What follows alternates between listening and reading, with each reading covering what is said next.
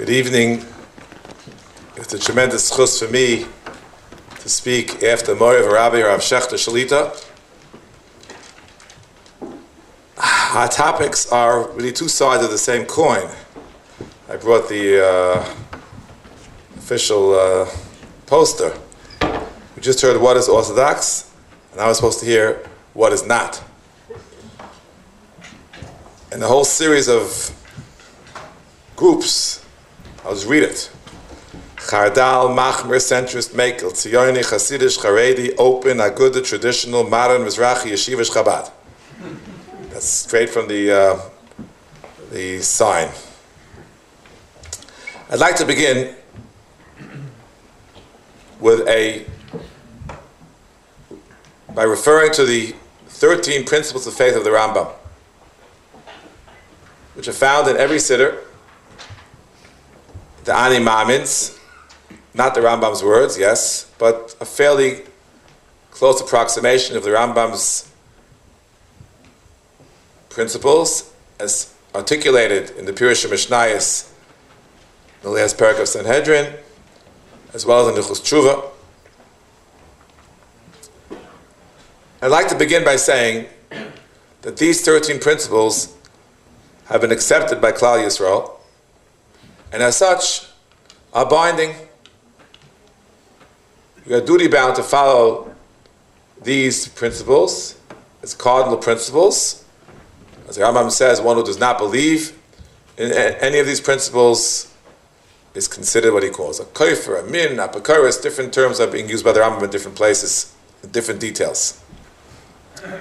Yes, there could be some technicalities within the thirteen principles. Just to give one example, the fifth principle, Animamin, B'emunah Shleima, Shabor Yisborach Shmo, Lo Levad HaRoyal Lispalo, V'im L'Zulos HaRoyal Lispalo. There's a whole discussion, as you probably are aware, in the various Sfarim, by certain uh, excerpts, again, printed in the same Siddur.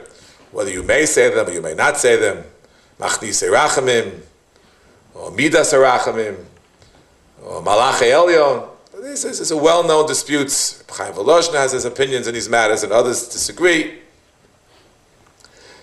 So we can say one of two things. Either that of the thirteen principles of the Rambam, twelve and a half have been accepted, and a half of one maybe was not accepted. Or perhaps we could say that the Rambam never meant to prohibit these activities. If one looks carefully in the Chuz Tshuva, Perek Gimel, Halacha Zayin, where the official formulation exists of the Rambam over this particular principle, he says one may not be oved, one may not serve some intermediary, which implies that there's a belief that the intermediary has his own intrinsic power, whether it be a star or, a, or an angel, et cetera. Whereas what we have in our Siddur could be compared, as many have, to what the Gemara says. You're permitted to go, you should go, to a Chacham Shabir to Daven if somebody is sick, and ask the Chacham to intercede. You're not giving the Chacham any intrinsic power. So again, I'm just giving one example of where one of the principles of the Rambam is not completely clear, clear what he meant, but this is um, the fifth principle. We go on to the two main principles I want to discuss. Number eight, Shekol HaTorah Metzuya Ato B'Yadeinu Hi HaNesuna LeMoshe Rabbeinu Olav HaShalom. The Torah we have is the Torah was given by, to Hashem and Moshe, to Moshe Rabbeinu, Sinai. Number nine, Shezos HaTorah Lo Teh Muchlefes, et cetera. The Torah will not change. These two are accepted principles. There is a, uh, a book by uh, Professor Mark Shapiro about the thirteen principles of the Rambam. He says they never really were accepted. He starts nitpicking with each and every one, almost, of the thirteen. But this is literally nitpicking. We can argue in details, but certainly in broad strokes, these principles of the Rambam are accepted. The one potential exception is, I said before, the fifth, but according to my understanding, it, it's also been accepted. Someone who denied one of these principles, either denied Torah min Hashemayim, or denied the immutability of Torah min Hashemayim, generally speaking, generally speaking, is not Orthodox. And, as a rule, did not consider himself Orthodox. the Reform, who clearly, at least at one point in time, said there's an abrogation of the law, the law no longer applies, or the Torah was never given in Hashemayim, and that includes, as we heard before, Torah Sheba'al Peh. They didn't call themselves, they, they, they called themselves a new name. The name was Reform. That was Reform, as a matter of fact. The very name Orthodox, historically, came about as a reaction to Reform. You won't find the name Orthodox describing rabbis uh, before approximately uh, eighteen hundred. You just won't find it. There was no need. We were, we were, we were observant Jews. We kept Torah and mitzvahs. We accepted the Yudhima of the Rambam. And that was it. It's no need for any name. This was authentic Judaism. What happened was, Reform began, did not accept these principles. So as long as Reform was a small group, we could say, okay, we're, we, are, we are Judaism, and this is not Judaism. But what do you do when, unfortunately, due to our many sins, the Reform and their followers became a majority? As happened first in Germany, and unfortunately it moved eastward. Now what do you do? Should we say that this is not Judaism? You have to say it's not authentic Judaism.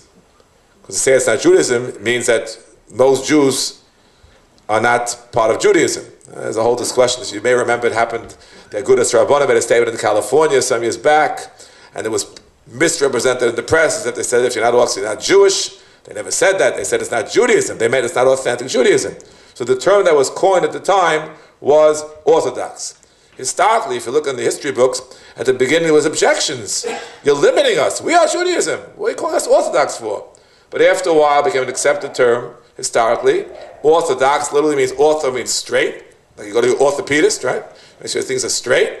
And dox means das, or, or deos, or beliefs, fundamental beliefs. Orthodox. Not orthoprax. Prax means what you do, and dox means what you think. And as we said before, the fundamental disputes originally came from the deos, when the Reform did not accept these principles of the Rambam, number eight and nine. And this led to the fracturing of Klal Yisrael into self-proclaimed Reform, and the re reactive Orthodox. They consider themselves to be authentic Judaism. Truth is, the truth is, generally speaking, ever since then, we're not talking about about two hundred years, almost everyone who denies these principles does not call himself Orthodox. So it's almost a self-definition. Reform is certainly not Orthodox. And therefore, it's, it's, it's not so bad. You know, it's, it's sort of almost self-descriptive. There is a, uh, there, there can be notable exceptions here and there, rarities, but still to be noted. Unfortunately, there is uh, an opinion out there, a self-proclaimed Orthodox rabbi slash theologian, who maintained, Rachmana litzlan, that after the Holocaust, mitzvahs are no longer binding. This seems to me to be a clear uh, denial of the ninth principle of the Rambam, that the Torah will not change. This is a very serious, it's, it's at least from my opinion, breach with orthodoxy, and, and the, the, the fact that such an individual can consider himself Orthodox, uh, notwithstanding. Then we have conservative.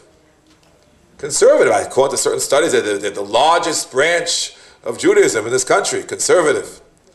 So what's conservative? You might say, as we say in Yiddish, nishtahin and nishtaher. They're not clearly saying that the Torah should be abrogated completely, and the, the law is no longer binding, as Reform says. On the other hand, they are not in sync with the Orthodox way of thinking. So what are they? What exactly do they believe? They're different. It's not clear. It's not all monolithic. Some say that yes, we believe in the halachic system. We have a halachic committee. But in the modern age, the facts have changed so dramatically and profoundly that it's impossible to keep the Torah as it was once kept. And therefore, and therefore, this particular law no longer applies. So, They say, well, not reform. Some conservatives are like, reform. The law changes. Others say, the law can't change, but the facts changed. But the facts changed to an extent that we can no longer observe the Torah as it was understood earlier. Let's give one example. The famous decision of, uh, I, I think it's called the Rabbinic Assembly or their, or their Rabbinic arm, their halachic arm, to permit driving to shul on Shabbos. One has to only read some of the uh, more recent uh, works of conservative rabbis who said, say now, retrospectively, that was the biggest mistake they ever made. Because that sort of gave away the store. Yet, at the time that it was proclaimed, there were different ways to say it. One is, the law is abrogated along the lines of reform. Others said, no, we keep the law, but the conditions have changed so dramatically. The Rav Zichrono Livracha said, and he used it only as a melitza, because we cannot add to the thirteen principles of faith. We dare not add Lo Sosif Pentigra. If one adds Chalila, someone else can, can detract. But he said, if I could add uh, another principle, I would say my principle is that not only can the Torah never change, but it'll be possible to observe the Torah in every time and in every place. There will never be a time or place where the Torah cannot be observed. Yes, there are certain cases where there are difficult circumstances where the Torah itself built in certain leniencies. We know about Shasad Chak is K'diyeved. It's built into the system. But such a dramatic break that's permissible to drive to shul on Shabbos because now we live in suburbia, et cetera, et cetera, this, he felt, is absolutely unacceptable. And it's against every, and if what he considered to be a, a very basic principle.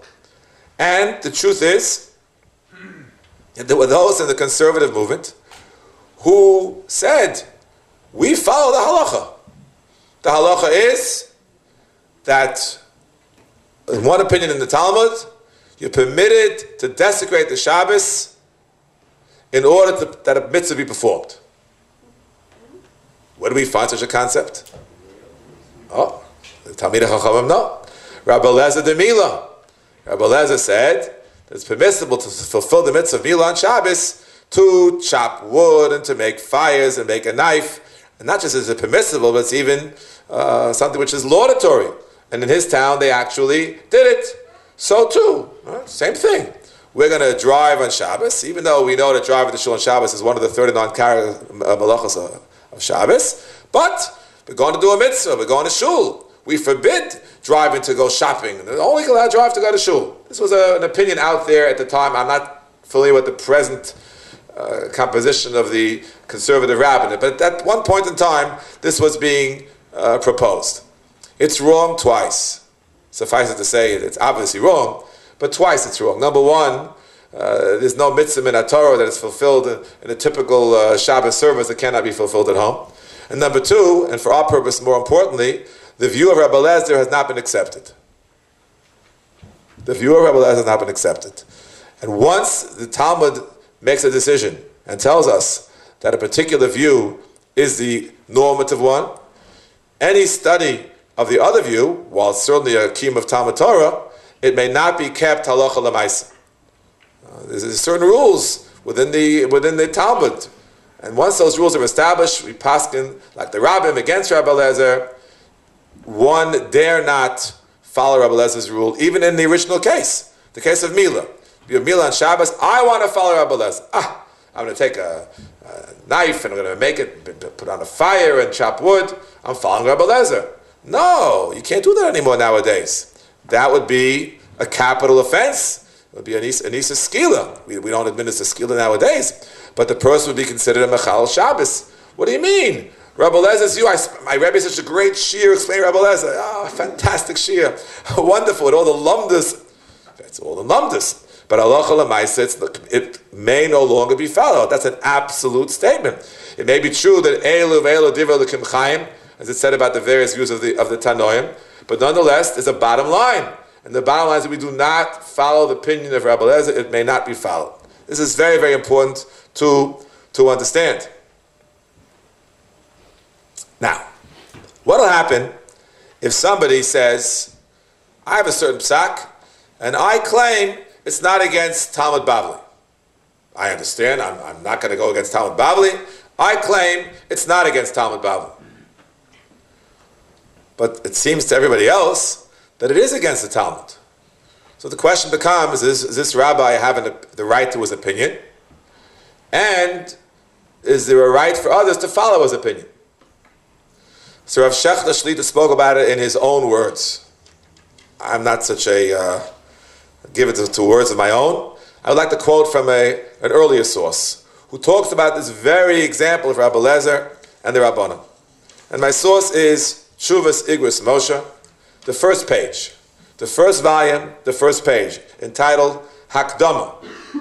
Rav Moshe was a tremendous onav, had all the all the meters of the Gadol Ador, knew everything, was a tremendous onav, is asking, how can I write the Sefer? I shouldn't really answer these questions. But what can you do?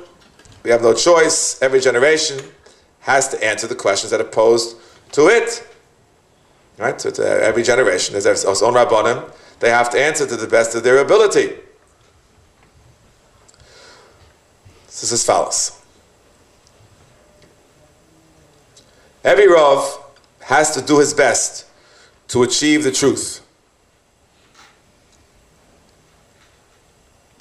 As that Chacham understands, Achrei she'iein koror levar halacha b'shas u'b'poskim k'fi kocho. He checked out all the sources in Shas and Poskim to the best of his ability, and it has to be obviously considerable ability. B'kovod rosh, with ultimate seriousness, uviyira me Hashem Yisbarach, with absolute yirah Shamayim, v'nira lo shekeinu p'sak hadin hu ha'emes lahora. He views it as the truth to the best of his ability. U'mechuyev lahoras kein af in be'etzim gaya klab e'shmaya she'eno kena perish. Divrei Elokim chayim. As long as there's no stira the dvarav, according to understand, it's not against the Mefurush Gemara. V'yikabel schal haraoso avsha emes eno keperush. Even though the, really the psak is different, but in his mind this is the correct psak, and to his mind it's not anywhere against Shas. He gets schar. So Rav Moshe is writing his tshuvas. In his opinion, these are true tshuvas, not against Shas anywhere. And others disagree. Doesn't matter. He's mechuyev to paskin. What's his proof? There was a city in Eretz Yisrael, Shabbos Kuf Lamed, that when the Romans came and made a gzeira against Mila, since they followed the Rebbe, Rabbi Eliezer, they got a schar that this particular city, there was no gzeira. They could keep doing Mila. Even though ha'emes aliba dedina nifsak shalok Rabbi Eliezer, Vuchiv skila b'mezid v'chatas b'shogeg. Doesn't matter.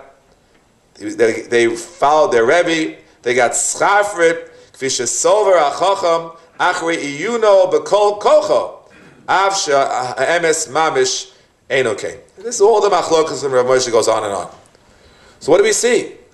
That in order to be qualified to give a psak, you need all these qualifications that Rav Moshe is describing here in his Akdama. And then, even if the psak is not correct by some objective standard, doesn't matter. The rabbi has not only has a right to paskin, he has an obligation to paskin, if he is qualified with, with all these criteria.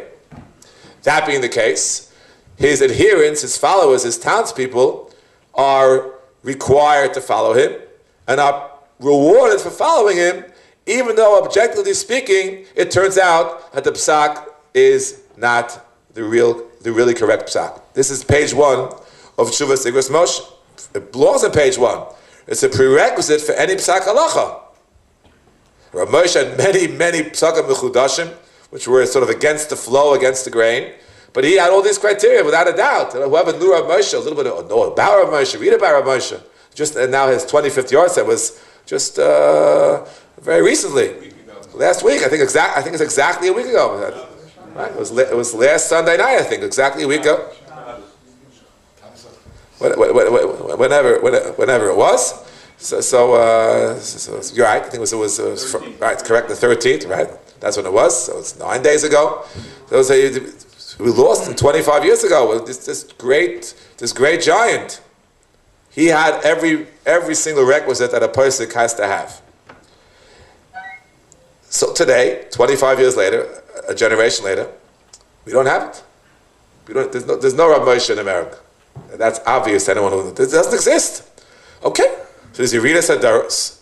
We have to have a, a, the, the great Rabbanim of our generation who have these, you know, these criteria.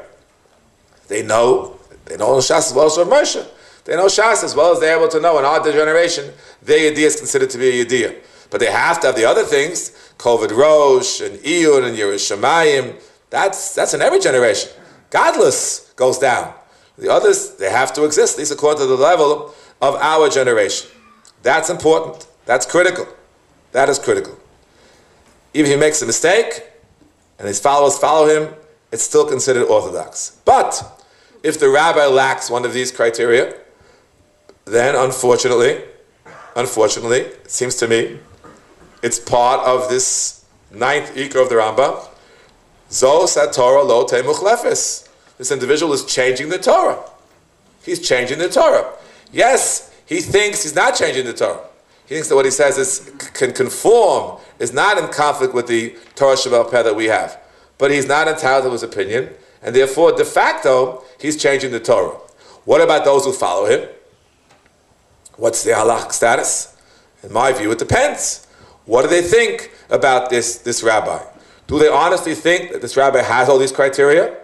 Honest, honest to goodness. They think he is knows knowledgeable in Shas and Poskim, and he has Yerushamayim and Kovid Rosh, and he's Mechavim Emes. They think all these things. Turns out they're wrong. Then it seems to me it's mistaken, but it's still considered to be orthodox. However, what if they follow this particular rabbi because it's a religion of convenience? This is the answer they want to hear. And they know if they go to this rabbi, they'll hear the answer that they want to hear. They know full well inside that he's not the greatest scholar, perhaps he's not the greatest Yerushalayim, perhaps he's not the greatest COVID ro- has the greatest COVID Rosh seriousness that he that he applies to the halachic system. They know it deep down. Then, unfortunately, they can't hide behind their rabbi. The rabbi said so. You knew full well that the rabbi was not so qualified to render that psak. That's a very serious. Serious problem. It, it, it borders on a violation of the ninth ikar of the Rambam of, of changing the Torah. However, if an individual, as we'll call him a daktik b'mitzvahs, keeps the mitzvahs b'diktuk carefully, then the chazaka is, the presumption is that there is an adherence to the thirteen principles of faith of the Rambam. That's the chazaka. Even if things are a little bit different, his hashkafas are a little bit different, His, his, the way he does things is a little bit different. It doesn't matter. Perhaps the greatest battler for the purity of the of the of uh, ideological purity of the last generation was Avshekht, Zechat Tzaddik Livracha, and he expressed himself both with respect to Hasidim, with whom he did not agree, and with respect to uh, on the list over here we'll call them Chardal, the first one. Chardal, for those who don't know, is not mustard. It, it, it means Charedi Leumi, individuals who are careful about mitzvahs, but they were more nationalistic. We, call, we might call it Zionistic than he Rav Shach uh, was. He viewed them in a very positive way. There are many uh, witnesses who, oh, they have a different opinion, but they're so careful about the mitzvahs. They want to do the right thing. So we do not have to have do it only my way or the highway. No, a man who was as, as had the purity of Rav Shach was able to include within what he considered to be wonderful Jews, individuals who were Hasidim, individuals who were, we'll call them Chardalim. I'm just giving two of the particular things from there from the list. And he considered them wonderful Jews, even though he did have strong disagreements with them on certain matters. So what? Why? Because it was a presumption of diktuk b'mitzvahs. They were careful about following the halacha to the best of their ability. They had Rabbanim who were Tamidei Chachamim, with whom he had disagreements. That's okay. But there are three other categories here, which uh, it's not so clear. We have over here uh, Tzioni, we have over here modern, we have over here open. These are different terms. Uh, obviously, we derive, we study each term in contrast to the other terms. So here it seems to me that it depends on this particular situation. There could be some individuals within those particular camps, self-described camps, who do follow Rabbanim who are Talmidei Chachamim to the best of their understanding, and the Rabbanim are Talmidei Chachamim who are entitled to their opinions. So then it's orthodox, even if you don't like what they say. So it's a mistake. Okay, but it's still Orthodox. However, however, if, if, it's not just that the rabbi has a certain tendency to be lenient on the grounds of Shasad Chak K'diyev, which he feels is true and others may feel it's not true. It's really not a Shasad Chak. It's not a B'diyevet. To the contrary, look how, look how much more dikduk with mitzvahs there is now than there was forty, fifty years ago. It was old, that old can, can attest to that fact. So many more people being careful about halacha than, than, than it was then. So many more people going to minyan during the week. I remember when the shuls were empty from Shabbos to Shabbos. So many more women covering their hair, which didn't exist fifty years ago. A lot of achshadara. So maybe we shouldn't be giving in so much. We should, to the contrary, we should hold people to a higher standard. Okay. So a person doesn't realize that. He makes a mistake. He thinks it's a shasad chak. But there's an attempt to follow halacha. Even if it's a misguided application of shasad chak at the Yevet and the Tiyah L'Kula, it's still within the category of, of Orthodox. But if the rabbi is not qualified, and if the people know that he's not really qualified, but they're following him for the sake of convenience, then it's, you run the risk of going against the ninth principle of faith of those at Torah, lo te'em uchlefes, even if they may call themselves Orthodox. There's one category here called traditional. Traditional used to be a group that had no mechitza and a microphone, but they, but they used an Orthodox siddur. You know, that was, uh, for many, many places in the world, that was the borderline. You had no mechitza, you weren't considered to be Orthodox. That was a litmus test for, in many, many places. So, that, that's a question. They don't, they don't consider themselves Orthodox, so we're not mechuyev to call them so. But whether they are or not, based upon our criteria, may, may depend. Now, traditional means something different. It's not, not that far from here, there's a group that calls itself traditional. Sort of on the borderline, they're not Orthodox, they're not conservative, they're sort of in between. But they, don't, again, don't define themselves as Orthodox, so we're not required to do so. And again, I don't know too much about them, but I have my doubts, based on our criteria, where they would stand. I'd like now to turn to the twelfth principle of the Rambam. A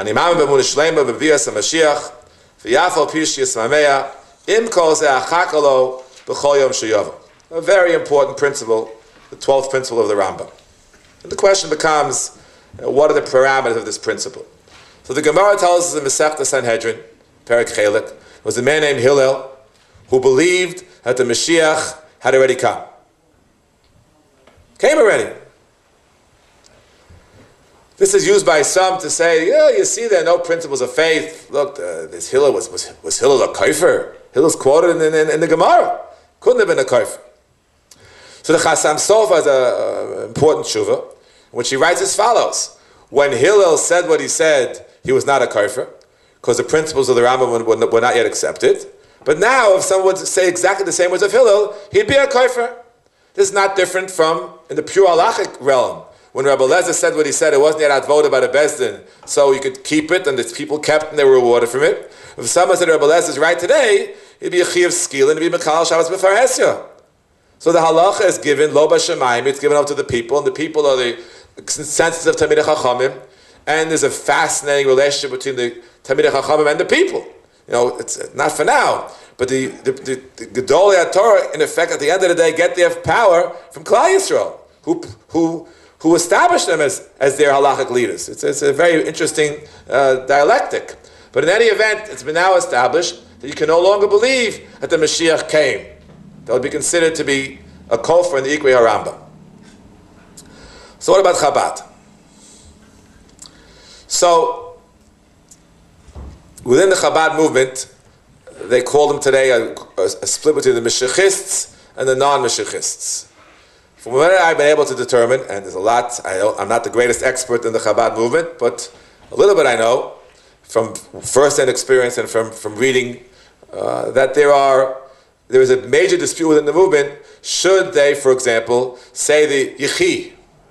Yechi, for those who don't know, Yechi means Yechi Adoneinu Moreinu Rabbeinu Melech HaMashiach Li'olam Vod.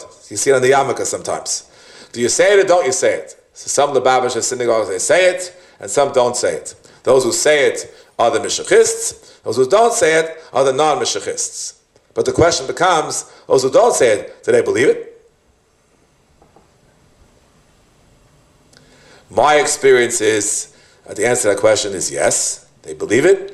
but strategically they feel it's inappropriate or it's wrong or it's unhelpful for them to say it out loud.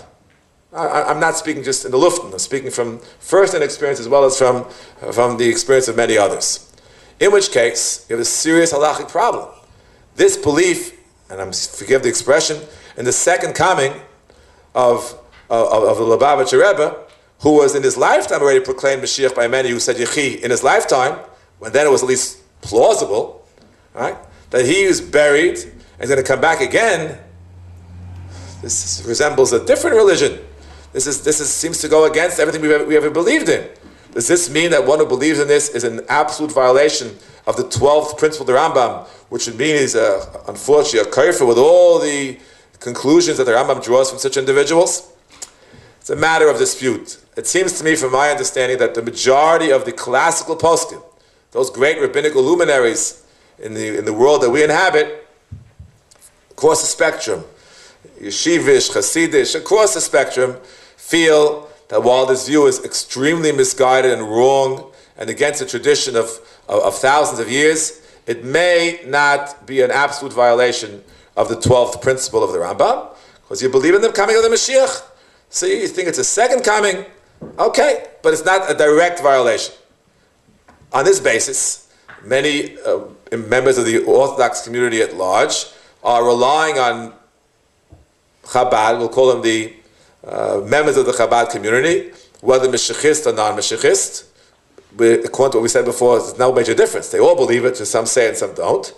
And they're relying upon them for testimony and gittin and for kashrus, et cetera, et cetera. If you believe that this is a violation of the Rambam's twelfth principle, you can't rely upon them, and then with, with all the terrible consequences that that would ensue. But it seems to me again that the majority view, although not the unanimous view, is that it's not an absolute violation of the twelfth principle of the Rambam, and therefore we can consider it, if I may, orthodox.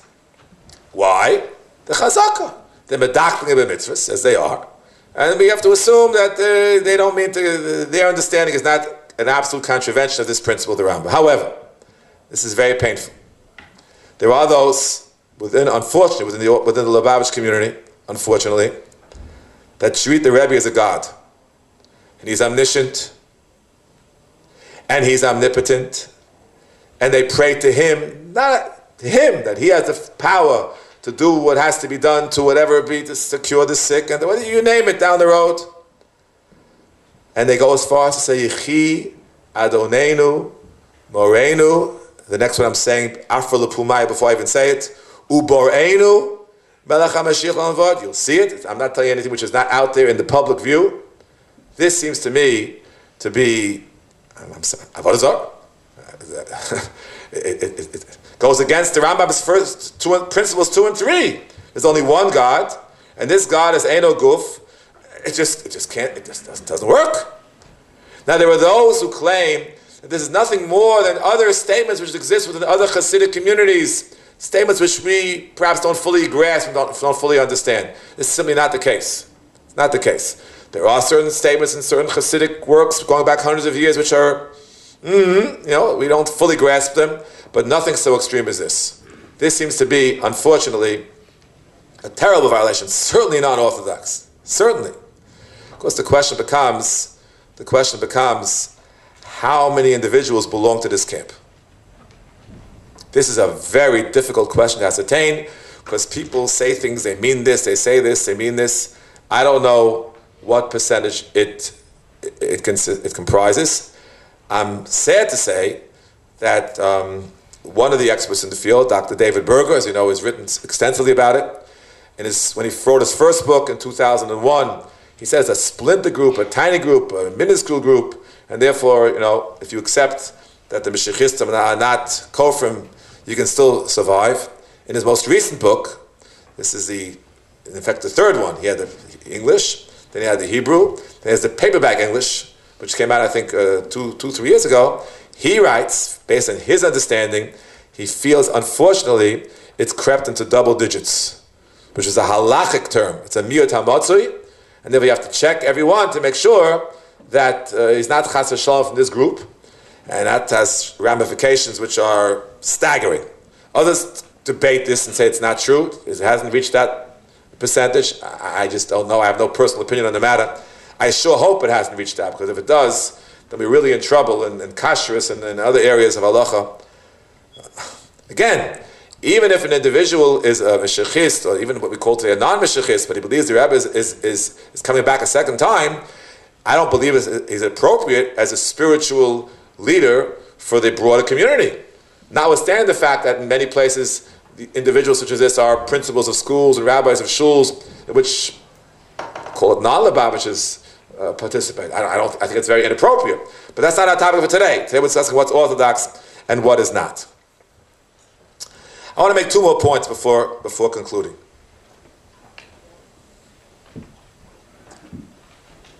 We mentioned before that individuals who do things for the sake of convenience are likely uh, not going to be able to defend themselves. I followed the rabbi because I thought he was a big Talmud Chacham. You did it for the sake of convenience. What if someone is not based on convenience at all? He's based on passionate religion, and is willing to inconvenience himself more than you and me. What then? Does this guarantee that it's orthodox?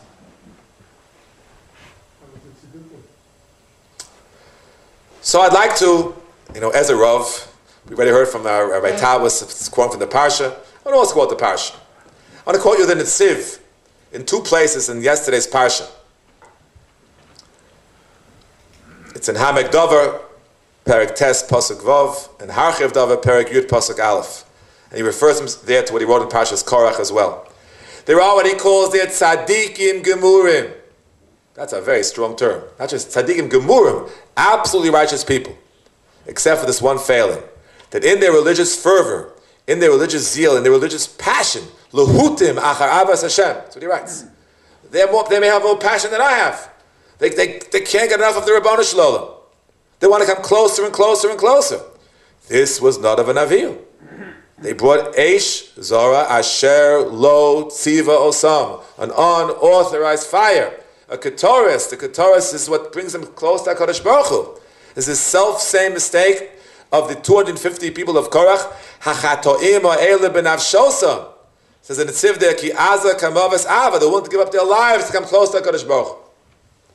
But they did not fill, fulfill HaKadosh Baruch Hu's will. HaKadosh Baruch Hu says, do it my way, not your way. But I, I have such passion, I have such zeal, I have such love. But it's misplaced. It's wrong. And of course, as we say, it's not orthodox. You can't write the rule book yourself, despite the fact that you have this passion. Perhaps even passion makes it all the more dangerous. You have to be much more careful not to go against something when that, all that passion is there, because you're more prone to violate the rules precisely because of that passion. And then the Netziv writes again in, last, in yesterday's Parsha, is a very dangerous phenomenon. My Rabbi Zichrono Livracha had a drush on this too. You can find it in the beautiful Sefer Dorosh Dorosh Yosef by uh, Rabbi Avishai David Shalita in Parsha Shemini, where the Rav talks about this, he talks about it, and he calls it, I'm using his word, you look it up, pagan. It's his word. He says, we're supposed to follow the rules, and when we follow the rules, the next thing comes the passion. We learn Torah, we do mitzvahs. Well, you're supposed to go onto Yom Kippur and come out like, like the way you came in, chas v'sholem. You keep all the halachos of Yom Kippur, and you come out elevated. You observe the Leil Seder Kedasa Kedin, you come out a different person. But first comes the halacha, then comes the passion and the, and the spiritual uh, uplifting. But individuals, says the Rav, who are into this spiritual uplifting without looking more carefully at what the halacha says, says they start with a passion and they end up in paganism. And unfortunately, the, the end result is no good. You'll see it. It's in, it's in that beautiful drush that he has over there. And as was mentioned before by Rav Avshekht the Shalita, this is what the Rav called, in his language there, ceremonies. The Rav was one of his favorite attacks against ceremonialism, which he called cheap, he called it he called it artificial, it was, it was not genuine. And he was very strong. Uh, mention was made earlier about some of the feminist manifestations. You should look in tradition, way back in ninety-eight, in Rabbi Meiselman Shalita, where he quotes a story of the Rav with Rabbi Kellimer of a woman who wanted to put on uh, tzitzis. So the Rav told her an experiment, you know, just try for three months, put on four corners without any strings. And so she came back after three months and knew, oh, I was spiritually uplifting. It was so exciting. I was never in my life so energized spiritually. And the Rav said, you can't, you, that's it, also for you. Why? He says, because it wasn't genuine. You just wore plain four corners, that's nothing. So you had all the passion and the zeal and the lot, but, but it was, it's, it's against halacha. It's not grounded in halacha. It's dangerous and cannot be done. That was his opinion in that particular context. And the same thing we heard before, the individuals who are now saying that women can read from the Torah and, and, and, and, and a regular minion, and they'll find some rabbi or other who'll write a Chuz Tshuva that it's okay. But as we heard before, these rabbis are not on the, on the level that we can uh, rely upon them. It's so untraditional, against against seven hundred years of clear tradition. We don't even before that either. It doesn't exist.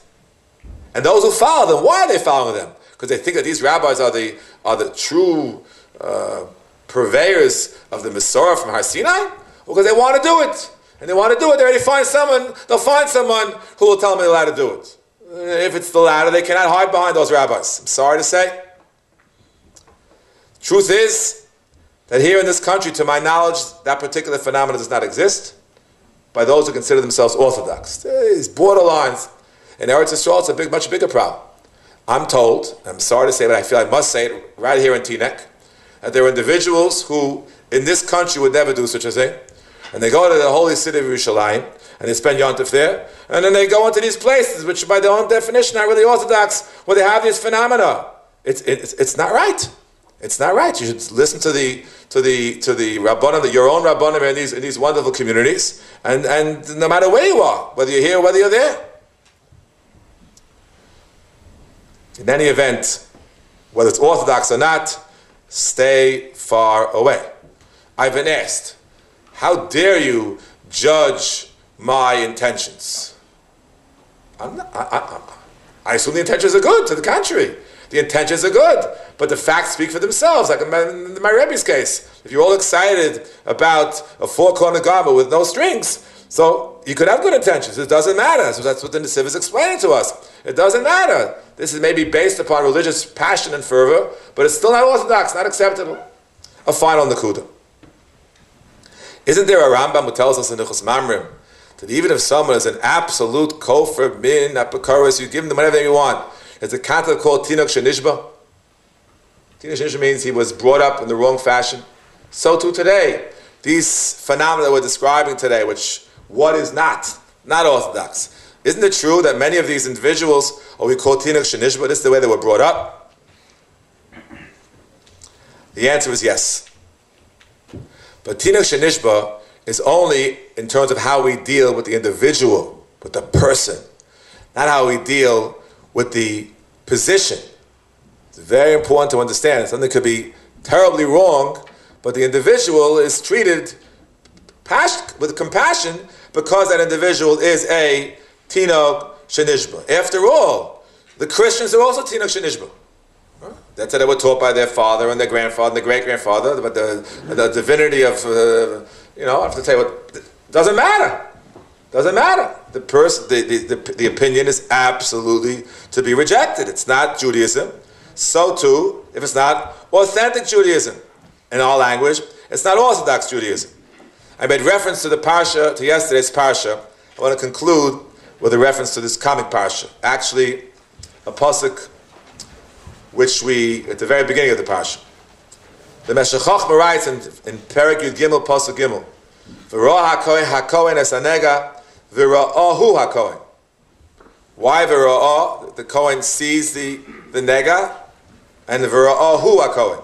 So he understands v'ra'ahu does not refer to the nega, but refers to the person. First you see the nega, and then you see the person. So you see the person, the nega is tummy, has a siman tumah, no question about it. Look on the skin, this is a siman tumah. Now you have to look at the whole person. Perhaps this person, even though his skin contains a nega, should not be pronounced as tummy in the present circumstance. Why not? Why not? What if he's a chosin? You give him kol shiva, as Rashi quotes in the Pasha from Chazal, or a regel, as the Meshech Chochma says, dracheo darchei noam. You look at the person. How is this person? Imuror lefi azman letamoso uveyom eros yesh yom shataroa yesh yom shiataroa. That means that you check this man. She'im lefi tchunaso tzorach yischabris emanoshim v'chayotze b'zeh ein charoa bo. You have to look carefully at, this, at the precise words of the of the Meshech Chochma. So yes, we have to be compassionate. Yes, drachei darchei noam. But this is not to say that we can accept the position. The position is a nega. The nega is tamei. The person may not be tamei for whatever considerations. This is a very important distinction.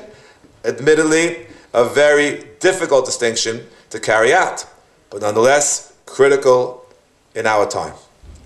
That Kadosh Baruch Hu bless us, that in the schus of our adhering to orthodox principles, each and every one, according to his own Rabbeim, and all the list of this alphabet super that, that, that is in the title, all the people have their own Rabbonim, but qualified Rabbonim, are all decidedly orthodox. We should be Zoche, Laharomas Keren HaTorah, as we've seen in the last generation, tremendous increase in diktik and shmiras and mitzvahs. In this chus, we should be blessed, as Rashi taught us in last week's parsha, shetishra shchina b'masa yadenu, and in that chus, in turn, to be zochah to the binya beis hamigdash b'mher of yameinu. Amen.